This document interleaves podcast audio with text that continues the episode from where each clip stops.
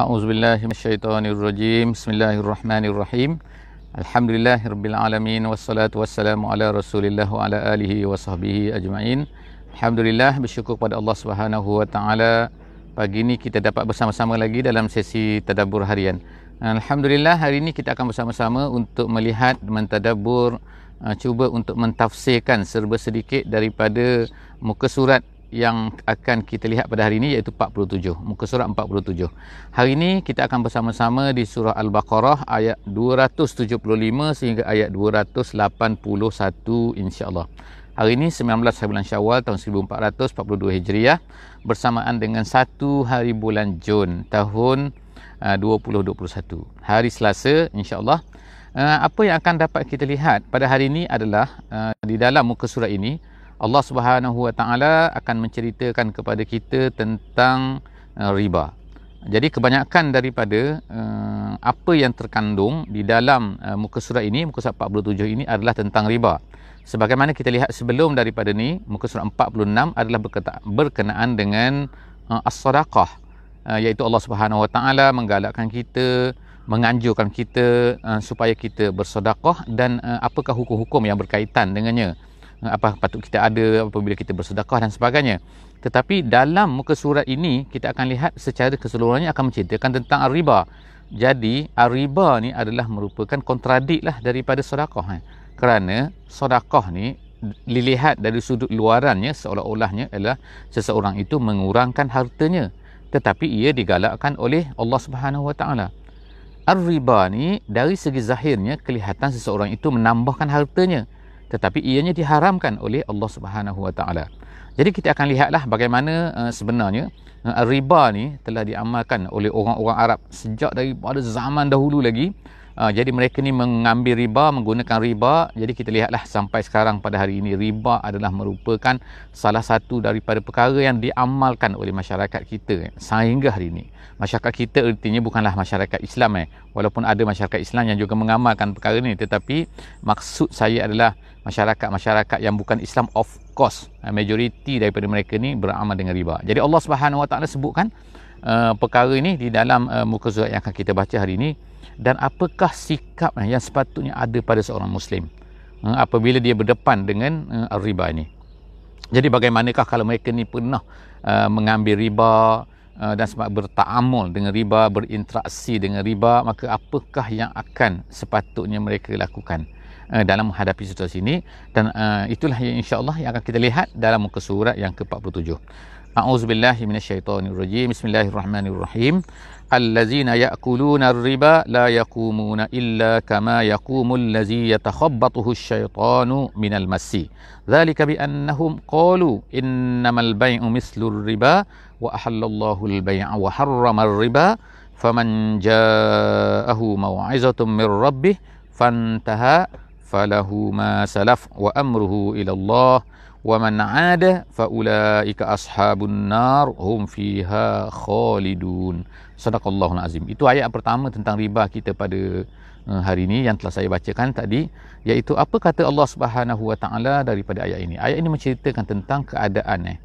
Uh, apabila seseorang itu bertaamul dengan riba Allah taala sebutkan sini orang-orang yang memakan riba digunakan perkataan makan tapi tak semestinya makan eh. Maksud di sini ialah apa-apa sahaja interaksi yang menggunakan riba seseorang itu yang mana mengambil riba ya'khuzunahu uh, yang apa-apa saja sebagaimana yang disebutkan dalam hadis Nabi sallallahu alaihi wasallam maknanya orang yang menulis riba, orang yang menjadi saksi riba, orang yang mengambil riba, orang yang memberi riba semua tu adalah orang-orang yang dianggap telah terbabit dengan riba. Jadi Allah Subhanahu taala sebut sini orang-orang yang makan riba, orang berinteraksi dengan riba, dia ni ni la yaqumuna dia tidak akan bangun. Illa kama yaqumul ladzi yatakhabbathu syaitan minal massi. Kecuali lah nantinya dia akan bangun sebagaimana terhuyung hayang orang yang terkena sakit gila kerana mendapat sentuhan syaitan. Tu tafsir uh, terjemahan eh secara direct lah kita katakan. Jadi eh, bilakah perkara ini berlaku? Setengah-setengah ulama mengatakan bahawa ianya berlaku di akhirat iaitu apabila dia bangun daripada kuburnya maka dia akan terhuyung hayang begitu kan. Macam orang gila, macam orang terkena syaitan. Ha. Tapi ada di kalangan ulama juga yang mengatakan bahawa sebenarnya perkara ini ni bukannya semasa mereka ni bangun daripada kubur mereka tapi ialah semasa di atas dunia lagi semasa di atas dunia ini mereka akan terhuyung hayang eh. Terhuyung hayang bagaimana? Iaitu dalam jiwa mereka bukan badan mereka tu bukan fizikal. Tetapi ertinya ialah dalam kehidupan mereka hati mereka berserabut. Eh mereka sebab apa nak fikir pasal duit nak fikir pasal riba mereka ni nak fikir.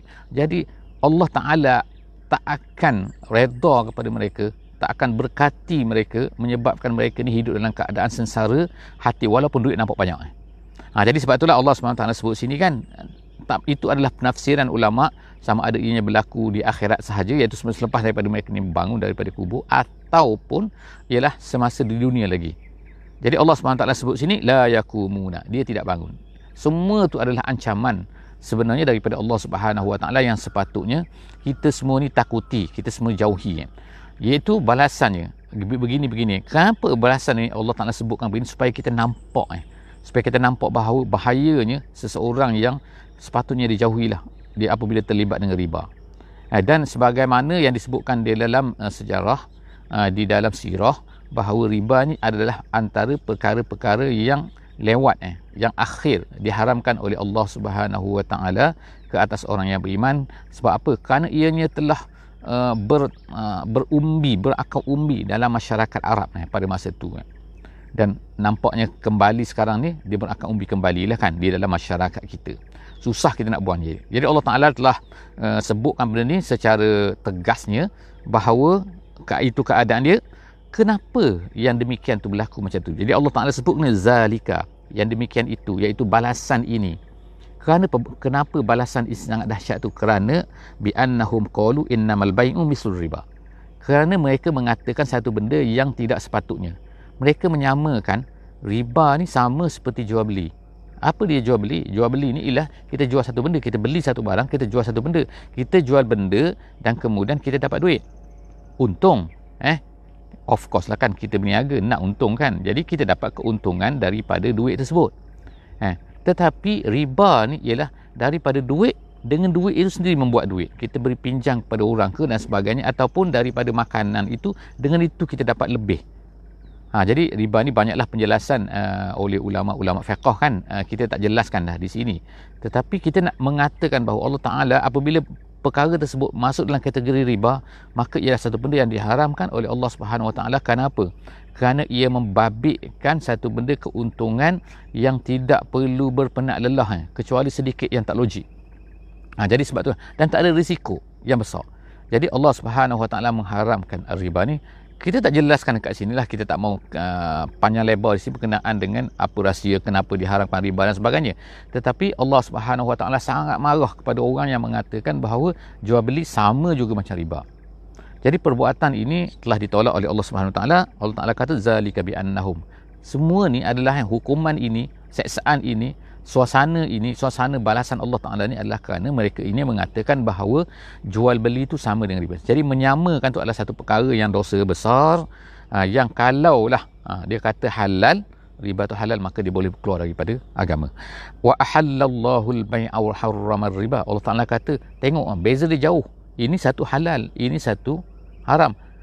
Yang ini adalah haram wa harrama riba. Tegas tu kan. Tegas kan tak ada lagi uh, kompromi-kompromi kan iaitu riba adalah haram.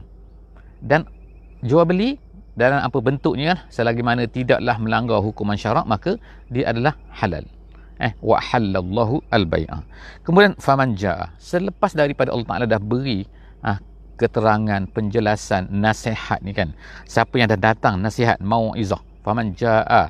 Eh, faman jaahu mauizah siapa yang dah datang dan nasihat ni peringatan Allah Taala ni hukuman Allah Taala ni min rabbihi iaitu dalil-dalil tentang haram semua ni tak boleh Allah Taala kata ni clear ni fantaha lalu dia pun stop.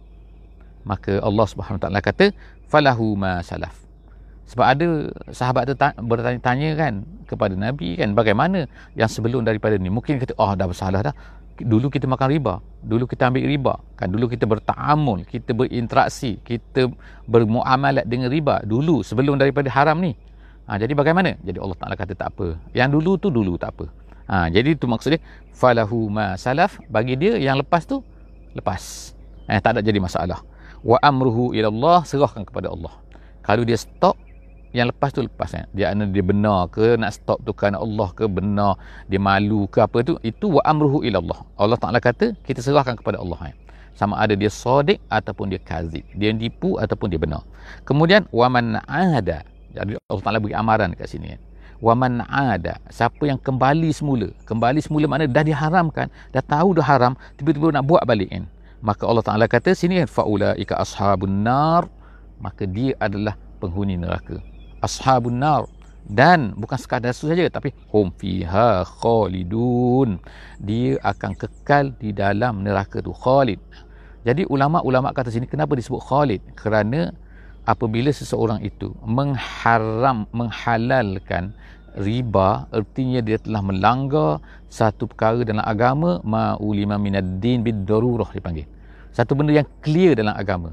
Apabila seorang tu melanggar satu benda yang clear dalam agama mengharamkan satu benda yang halal menghalalkan satu benda yang haram yang clear haram dan halalnya maka dia keluar daripada agama. Bila keluar daripada agama maka Allah Taala kata situ hum fiha khalidun maka dia akan layak kekal di dalam neraka Ah itu adalah ayat 275. Kita tengok pula ayat 276 eh. Apa kata Allah Subhanahu Wa Taala? Yamhaqullahu riba.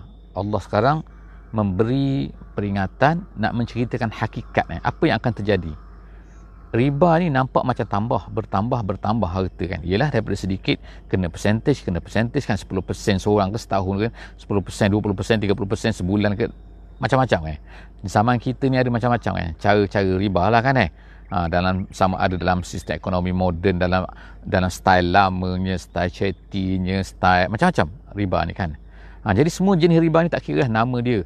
Tak kira lah kadang-kadang nama dia bukan riba. Nama dia ni cantik kan. Ha, nama dia indah. Ha, tapi sebenarnya riba. Jadi hakikat. Hakikat tu. Bila satu benda tu adalah riba, Allah Ta'ala kata, Yamhakullahu riba. Yamhaku ni al-mahku. Al-mahku artinya apa? Al-ihlak. Maknanya celaka. Binasa.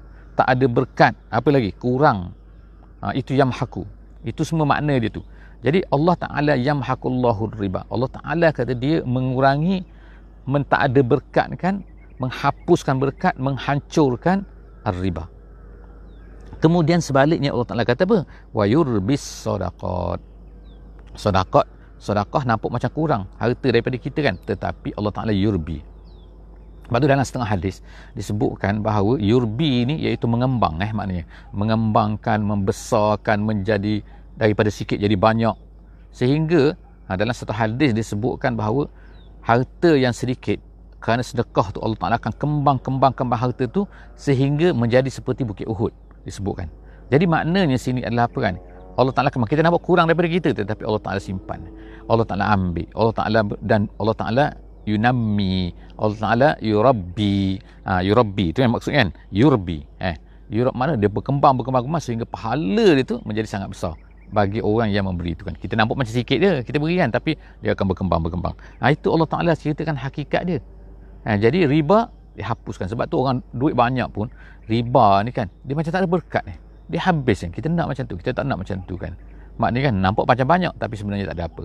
Kita nak kurang tapi masya-Allah kan pahala dia menjadi bertambah untuk kita. Seterusnya Allah Taala kata wallahu la yuhibbul Allah kulla kaffarin athim. Allah tak suka, Allah benci kepada orang-orang yang semua yang kafar, kafar tu erti maknanya orang-orang yang banyak kafir. Melampaui kafirnya. Jadi ulama sebut sinilah iaitu orang-orang yang mengharam menghalalkan riba. Dan kemudian asim orang yang berterusan. Berterusan dalam dosa dosa dosa apa ni? Dosa dosa untuk beramal dengan riba tadi tu. Memang kalau seorang tu mengatakan riba tu haram tapi dia berinteraksi juga menggunakan riba dia tidak menjadi kafir. Eh, dari segi hukum ahli sunnah wal jamaah kita kan. Tapi dia adalah berdosa dosa besar kan. Sebab apa? Sebab dia telah melakukan dosa yang clear walaupun dia tak tak kata benda tu halal.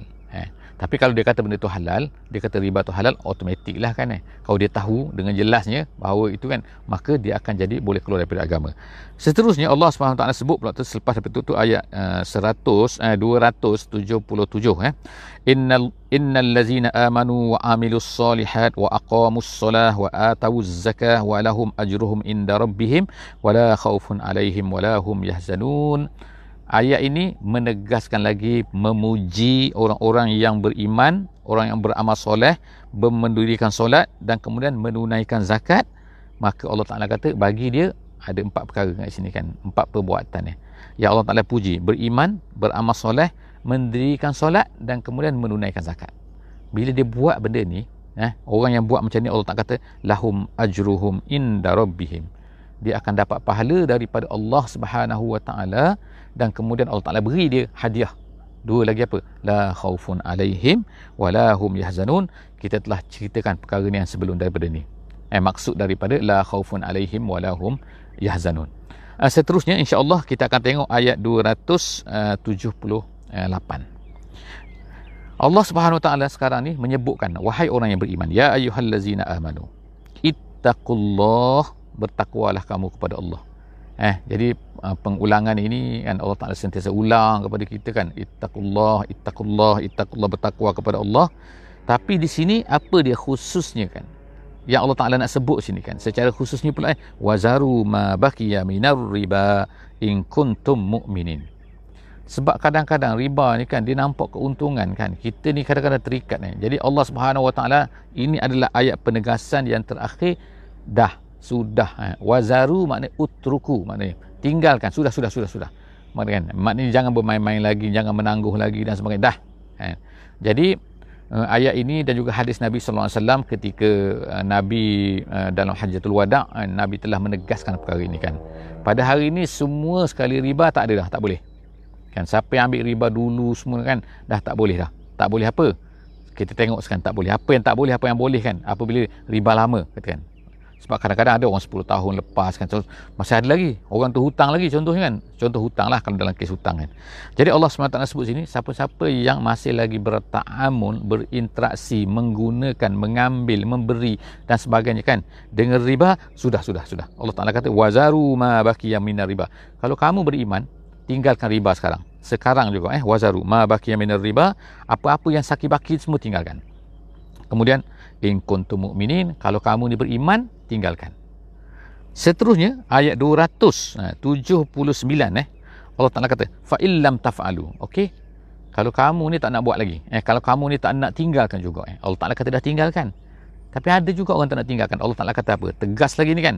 Fa illam taf'alu. Kalau kamu tak nak buat kamu tak nak berhenti daripada uh, arahan Allah ni Allah Taala suruh kata berhenti kamu tak nak berhenti juga. Fa'zanu. Allah Taala isytiharkan. Fa'zanu ketahuilah azankan. Maknanya iklankan declarekan. Eh, azan eh azan azan orang solat tu kan. Itu kita kata azan eh. Jadi fa'zanu di sini isytiharkan. Ha khabarkan kepada semua orang tu yang tak nak meninggalkan riba tu Allah Taala kata fa'zanu biharbin. Fa'zanu apa? Bukan zanu beritahu haram-haram tak. Sekarang ni Allah Taala isytiharkan perang pula Allah Taala tidak ada dalam Quran ni satu perkara yang mana Allah Taala isytiharkan perang kepada dia melainkan riba. Jadi maknanya nak menunjukkan dahsyatnya riba ni kan. Jadi Allah Taala kata fa'zanu biharbin dengan peperangan daripada Allah dan Rasulnya. Bukan Allah, Allah Rasul. Maknanya Allah Taala juga memberitahu bahawa Rasul akan memerangi juga. Eh, Allah Taala memang memerangi. Jadi pada ketika ayat ini turun eh, maka ada sahabat ni kan yang yang yang yang, yang yang dulunya ada masing-masing lagi kadang-kadang ada juga lah kan eh. Di kalangan mereka maka mereka pun berkatalah. Berkatalah kata-kata mereka yang masyhur iaitu apa dia kata? La yadayyalana biharbihi.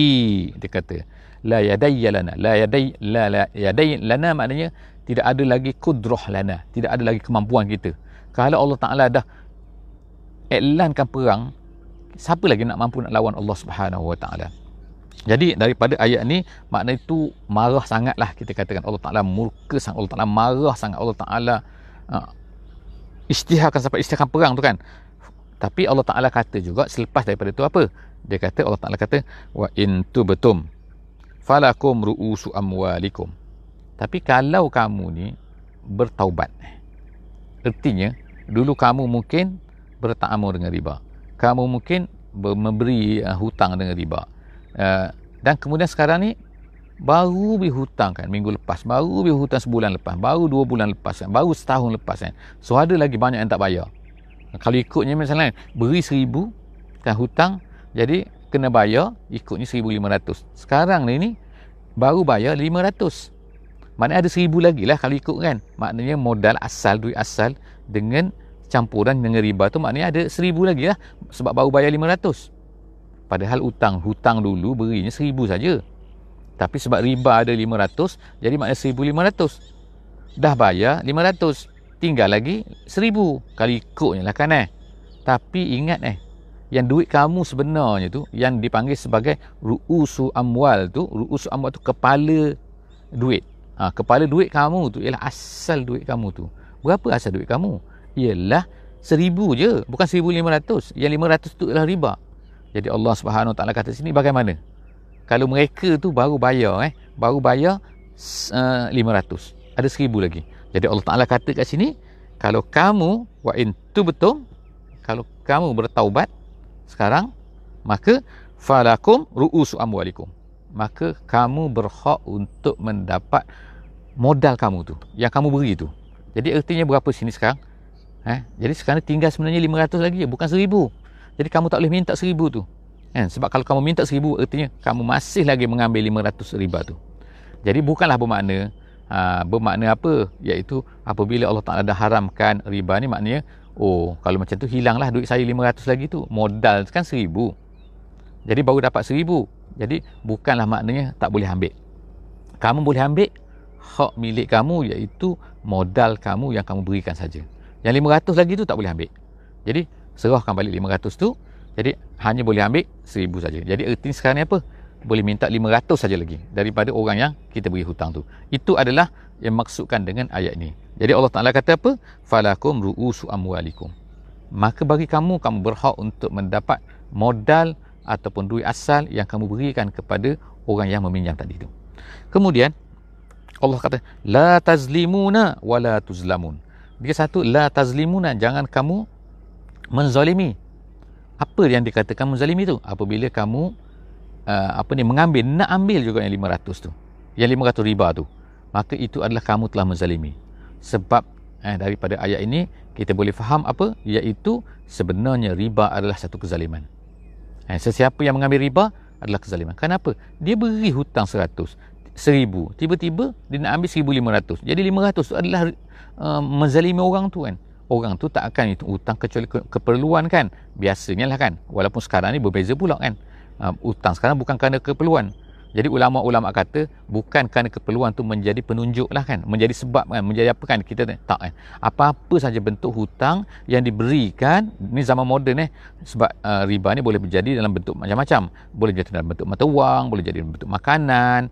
Uh, adalah yang Nabi SAW sebut dengan detail uh, di dalam hadis-hadisnya. Jadi yang dipanggil sebagai al-ribawiyan. Eh, perkara-perkara yang berlaku riba padanya. Jadi sebagai kat sini. Yang pertama Allah Ta'ala kata. La tazlimun. Jangan kamu buat zalim. Tapi kamu boleh ambil hak milik. Sebab yang seribu adalah hak milik kamu. Yang lima ratus tu, tambahan tu adalah itu adalah kamu telah zalim. Kalau kamu nak ambil juga. Kemudian, wala tuzlamun dan kamu tidak akan dizalimi. Maknanya tidak dizalimi itu apa? Kamu boleh ambil duit asal modal kamu. Ha, jadi bukan maknanya kamu tak boleh ambil. Kalau kamu tak boleh ambil juga modal kamu sebab belum dibayar lagi, maka itu maknanya kamu ni seolah-olah macam dizalimi. Jadi Allah SWT tak nak menzalimi kita. Allah Ta'ala ni uh, memberikan kelapangan kepada kita. Jadi, la tazlimuna wa la tuzlamun. Seterusnya, ialah Allah, uh, ayat uh, 280. Eh. Wa in kana zu usratin fanaziratun ila maisarah wa an tasaddaku khairul lakum in kuntum ta'lamun. Ayat ini adalah berkaitan dengan hutang. Eh. Jadi uh, tak jauh bezanya maknanya riba, hutang dan sebagainya kan. Ha, jadi kalau kita tahu maknanya kan uh, asalnya banyak yang berlaku riba ni adalah pada hutang. Ha, uh, walaupun berlaku juga pada mat'umat, pada makanan dan sebagainya, tetapi pada hutang lah yang banyak ni kan. Ha, jadi apabila seseorang itu berhutang dan kemudian dia tak mampu bayar. Jadi Allah Taala beri guideline kat sini panduan kepada kita sini kan mengirsyadkan kita kan bagaimana keadaan kalau kita orang tu berhutang dan kemudian dia ni susah nak bayar bukan susah nak bayar bukan maknanya dia tak ada harta. Tak, bukan maknanya dia ni kerana tak ada harta tapi dia eh, bukan maknanya dia ni ada harta tak nak bayar. Tapi maksudnya dia memang tak ada harta. Dia memang kesusahan dia nak bayar. Dia tak mem, tak mempunyai duit yang cukup untuk bayar. Jadi bagaimana kes keadaan macam ni? Jadi Allah Subhanahu Wa Taala memberi panduan kepada kita yang mengajar kita. Allah Taala sebut wa in kana zu usratin iaitu peminjam tu tu dia miskin dia tak boleh nak bayar. Memang betul-betul tak bayar. Kalau dia ni memang ada duit tapi tak nak bayar itu kita boleh pergi kepada hakim eh. Boleh ha, pada mahkamah kepada pihak yang berkuasa lah untuk me, me, me, meminta kan benda tu kan. Dengan arahan mahkamah dan sebagainya. Tapi ini cerita memang orang tu kita tahu bahawa dia ni miskin dan dia tak nak bayar. Sebagaimana kes macam ni. Jadi Allah SWT sebut sini kalau dia ni zu usratin dia ni susah tak ada duit nak bayar fanazirotun. Allah Taala kata fanazirotun ni maknanya ialah hendaklah kamu beri inzar. Inzar ni maksudnya bukan inzar eh. Ha, inzor. Ha, gitu. Inzor minta maaf eh. Iaitu apa? Memberi takhir. Takhir ni ialah memberi tempoh kepada dia lagi. Memberi tempoh lagi. Walaupun sepatutnya dah bayar dah minggu ni. Ha, tarikh ni dah bayar dah sepatutnya kemarin ataupun hari ni. Tapi sebab dia kata tak ada duit maka beri tangguh pada dia. Maka Allah Taala kata fanaziratun ila maisarah. Ha, gitu kan. Dia boleh baca dua situ. Ila maisarah ila maisurah ha, sim tu boleh baris atas ataupun baris depan. Ha, dalam kiraat eh. Jadi Allah Subhanahu Wa Taala kata kalau dia tu kamu tengok orang yang meminjam tu duit tu dia ni tak ada kemampuan susah miskin nak bayar tak boleh maka berilah kepada mereka tu. Ha, Allah Taala menganjurkan kepada kita apa? Ha, ada setengah ulama kata wajib ni. Ha, wajib kan?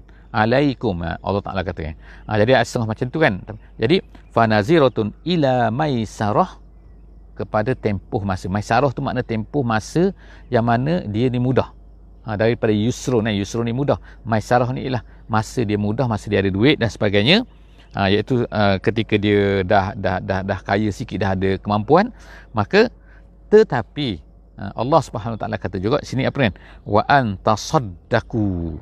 Ha, dia pun dia ada dua bacaan kat sini kan? Ada satu bacaan dengan tasaddaku ada bacaan dengan tasaddaku ha, gitu kan jadi wa antasaddaku kita baca biasa ialah wa antasaddaku tapi kalau kamu nak bersedekah, nak bersedekah kerti apa?